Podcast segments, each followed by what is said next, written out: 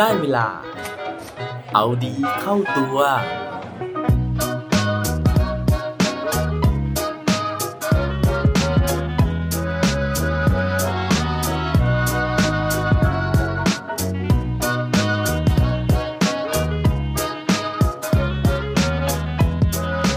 คุณเคยอกหัก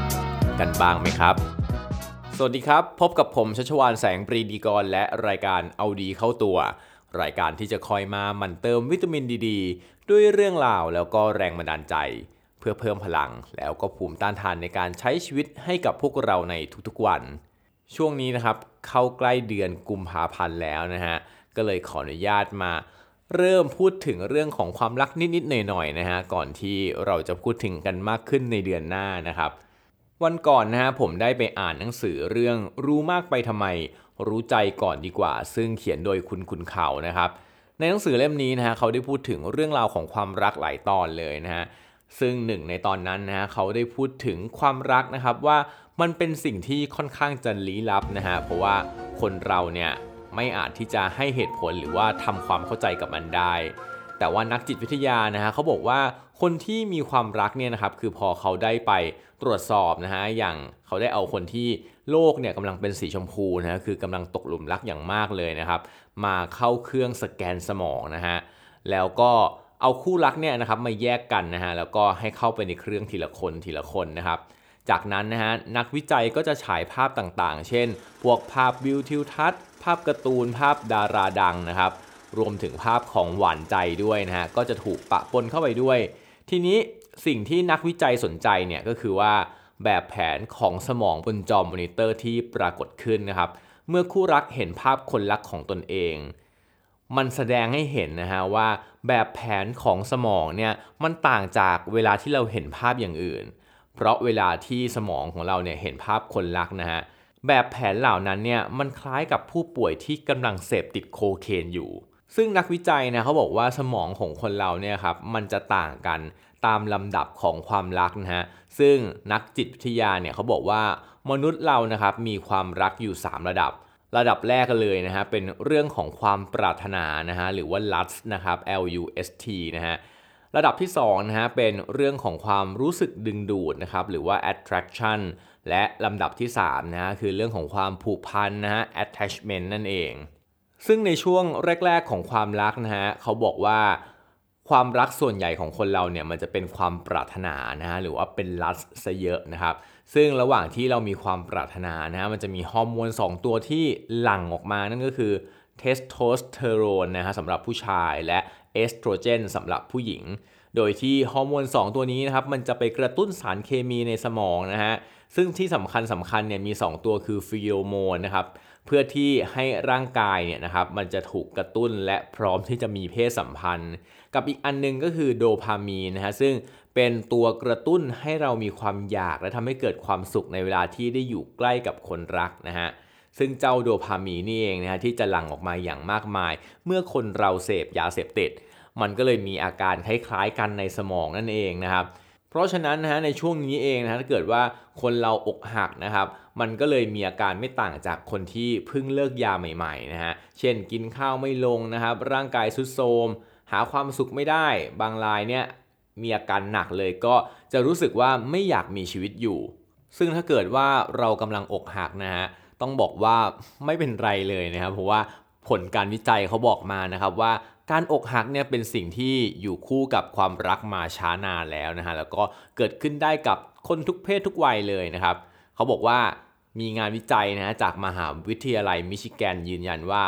เมื่อคนเราถูกหักอกนะฮะสมองของเราเนี่ยก็จะเกิดความเจ็บปวดที่คล้ายๆนะฮะกับการเจ็บปวดทางกายภาพ เพราะฉะนั้นถ้าเกิดว่าเรารู้สึกเจ็บปวดจากการที่เราอกหักนะฮะนี้ ไม่น่าแปลกใจแต่อย่างใดนะครับ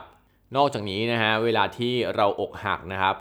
สมองเนี่ยจะหลั่งฮอร์โมนของความเครียดนะฮะไม่ว่าจะเป็นอะดรีนาลีนนะครับแล้วก็คอร์ติซอลมากผิดปกติ ซึ่งทำให้เราอาจจะมีอาการนอนไม่หลับนะฮะความดันขึ้น เบื่ออาหารปวดหัวคลื่นไส้เมื่อยล้านะครับแล้วก็ที่สำคัญก็คือฮอร์โมนดังกล่าวเนี่ยยังทำให้หัวใจเต้น แล้วก็บีบรัดไม่เป็นจังหวะนะฮะทำให้อาจจะมีความรู้สึกแน่นหน้าอกมวนท้องแล้วก็หายใจไม่ทั่วปอดนะครับ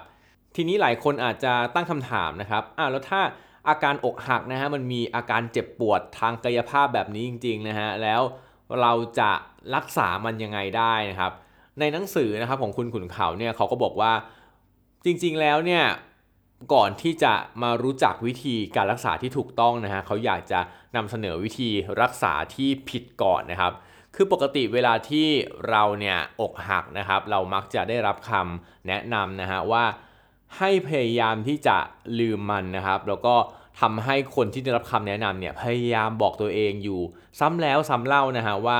เราจะต้องลืมเหตุการณ์นั้นไปให้ได้นะฮะแต่การคิดแบบนี้นะฮะเขาบอกว่ามันเป็นวิธีการที่ผิดมหันเลยนะครับเพราะว่าตามหลักการทำงานของสมองส่วนฮิปโปแคมปัสนะฮะซึ่งเป็นหน่วยศูนย์กลางความทรงจำนะครับ จะจดจำในสิ่งที่เราย้ำให้มันฟังบ่อยๆ ได้อย่างแม่นยำ โดยไม่เลือกนะฮะเพราะว่ามันไม่รู้ว่าเรื่องที่ถูกย้ำนั้นเนี่ยดีหรือไม่ดี เพราะฉะนั้นเนี่ยเวลาที่เราสั่งให้มันลืมใครอะครับ เช่นบอกว่า จงลืมนางสาว A จงลืมเปิ้ล จงลืมคนที่ชื่ออ้ำให้ได้ เพราะว่ามันทำให้เราอกหักนะฮะแล้วก็เราพร่ำบอกกับตัวเองว่า ฉันจะเลิกเจ็บปวดเพราะอ้ำฉันจะเลิกเจ็บปวดเพราะเปิ้ล ฉันจะไม่คิดถึงเปิ้ลคิดถึงอ้ำอีกต่อไป การที่เราพูดแบบนี้กับตัวเองบ่อยๆเนี่ยครับคือหลายคนคิดว่ามันเป็นการสะกดจิตเพื่อให้เราลืมได้สำเร็จนะฮะแต่ว่าจริงๆ แล้วเนี่ยการที่เรายิ่งย้ำกับสมองของเราแบบนี้ครับแล้วกลายเป็นว่ามีชื่อมีหน้าต่างๆ มาปรากฏเนี่ยสมองมันดันยิ่งจำเข้าไปอีกนะฮะเพราะว่ามันเหมือนเป็นการตอกย้ำนะครับเป็นการย้ำให้มันฟังบ่อยๆนะฮะนั่นเลยเป็นสาเหตุที่ทุกครั้งที่เราเจ็บนะฮะแล้วเราอยากลืมเนี่ยมันเลยกลับจำนะฮะ ซึ่งนอกจากจะจำไม่ลืมแล้วนะครับ เขาบอกว่าเราเนี่ยไม่สามารถบังคับหรือว่าตั้งใจลืมคนหรือเหตุการณ์เหตุการณ์หนึ่งได้นะฮะ โดยเฉพาะเหตุการณ์ที่ทำให้เราเนี่ยบาดเจ็บหรือว่าทำให้เราเนี่ยรู้สึกว่าไม่ปลอดภัยนะครับ เพราะว่านั่นนะครับเป็นหนึ่งในสัญชาตญาณของมนุษย์ของเรานะฮะในการที่ทำให้เรามีชีวิตรอดมาจนถึงยุคปัจจุบัน เพราะว่าธรรมชาติเนี่ยนะครับไม่อนุญาตให้เราเลือกลืมเรื่องต่างๆ ได้เอง เพราะว่าธรรมชาติเขาเกรงว่าเราจะไปเลือกลืมในสิ่งที่ทำให้เราเจ็บปวดนะฮะซึ่งอาจจะทำให้เราเนี่ยเกิดอันตรายขึ้นได้ในวันข้างหน้านะฮะ เช่นสมมติว่าเราเนี่ยลืมไปนะครับว่าเสือมันอันตรายนะฮะ เราก็อาจจะไปลูบหัวเสือเล่นนะครับทำให้มันขย่ำเราได้นะฮะ นั่นเป็นสัญชาตญาณของมนุษย์มาตั้งแต่ยุคดึกดำบรรพ์นะฮะ ทีนี้นะครับเขาบอกว่าสิ่งที่จะช่วยเยียวยาเราได้นะฮะก็คือเรื่องของเวลานั่นเองนะฮะในการที่จะช่วยอาการอกหักของเราได้ จริงๆ แล้วเวลาเนี่ยมันไม่ได้ช่วยเรานะครับ แต่ว่าสิ่งที่มาช่วยเรานะฮะโดยเกี่ยวเนื่องกับเวลาเนี่ยก็คือว่ายิ่งเวลาผ่านไปนานนะครับ มันก็จะยิ่งมีสิ่งใหม่ ๆ เข้ามาในชีวิตนะครับ เพราะว่าทุกครั้งนะฮะเวลาที่มีเหตุการณ์ใหม่นะครับหรือว่าสิ่งใหม่หรือว่าคนใหม่ เข้ามาให้สมองของเราเนี่ยได้เพ่งความสนใจนะฮะคนที่เคยทำให้เราเจ็บนะครับ มันก็จะไม่ถูกตอกย้ำนะฮะเวียนวนอยู่ในความคิดเราเพราะว่าสมองมันไปคิดถึงเรื่องอื่นนะฮะก็เลยไม่ได้คิดถึงอ้ำไม่ได้คิดถึงเปิ้ลนะครับและสิ่งของหรือว่าอดีตต่างๆ ที่เกี่ยวข้องกับคนคนนั้นเนี่ยมันก็จะถูกแทนที่ด้วยสิ่งใหม่ๆนะฮะที่เบียดเสียดกันเข้ามาในพื้นที่ของสมองที่มันมีจำกัดนะครับ ส่วนสุดท้ายนะฮะเรื่องความเจ็บปวดต่างๆเนี่ยมันก็จะโดนเบียดตกขอบไปในที่สุดนะฮะนั่นเป็นสาเหตุนะฮะที่หลาย ๆ คนนะครับ เวลาอกหักปุ๊บนะฮะมีแฟนใหม่ทันทีเลยนะครับ นั่นก็เป็นหนึ่งในวิธีเบี่ยงเบนความสนใจของสมองนะฮะหรือว่าถ้าเกิดว่าใครที่ไม่สามารถที่จะไป ไถนะฮะหรือว่าไปเลื่อนจอ Tinder ได้ทันนะฮะที่จะมาเยียวยาความเจ็บปวดของเราได้นะครับ อาจจะไปหากิจกรรมอื่นๆนะที่ไม่เกี่ยวกับความรักเลยก็ได้นะครับ เช่นไปเล่นกีฬานะฮะไปหางานอดิเรกทำนะฮะนั่นเป็นหนึ่งในคำแนะนำนะฮะสำหรับที่จะบรรเทาอาการอกหักนะครับแต่ก็หวังว่าทุกคนที่ฟังอยู่นะฮะจะไม่ต้องใช้หลักการนี้กับตัวเองนะฮะคือไม่พบกับ ความอกหักนะฮะแต่ว่าอาจจะเก็บไว้นะครับเผื่อเป็นคำแนะนำดีๆ ให้กับคนที่อยู่รอบตัวเราครับ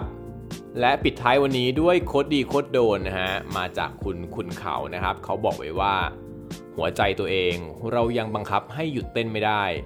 แล้วจะไปบังคับหัวใจคนอื่น ให้มาเต้นเพื่อเราได้ยังไงครับ อย่าลืมกลับมาเอาดีเข้าตัวกันได้ทุกวันจันทร์พุธศุกร์ พร้อมกด subscribe ในทุกช่องทางที่คุณฟัง รวมถึงกดไลค์ กดแชร์เพื่อแบ่งปันเรื่องราวดีๆ ให้กับเพื่อนๆของคุณผ่านทุกช่องทางโซเชียลมีเดีย สุดท้ายนี้ขอให้วันนี้เป็นวันดีๆ ของพวกเราทุกคน สวัสดีครับ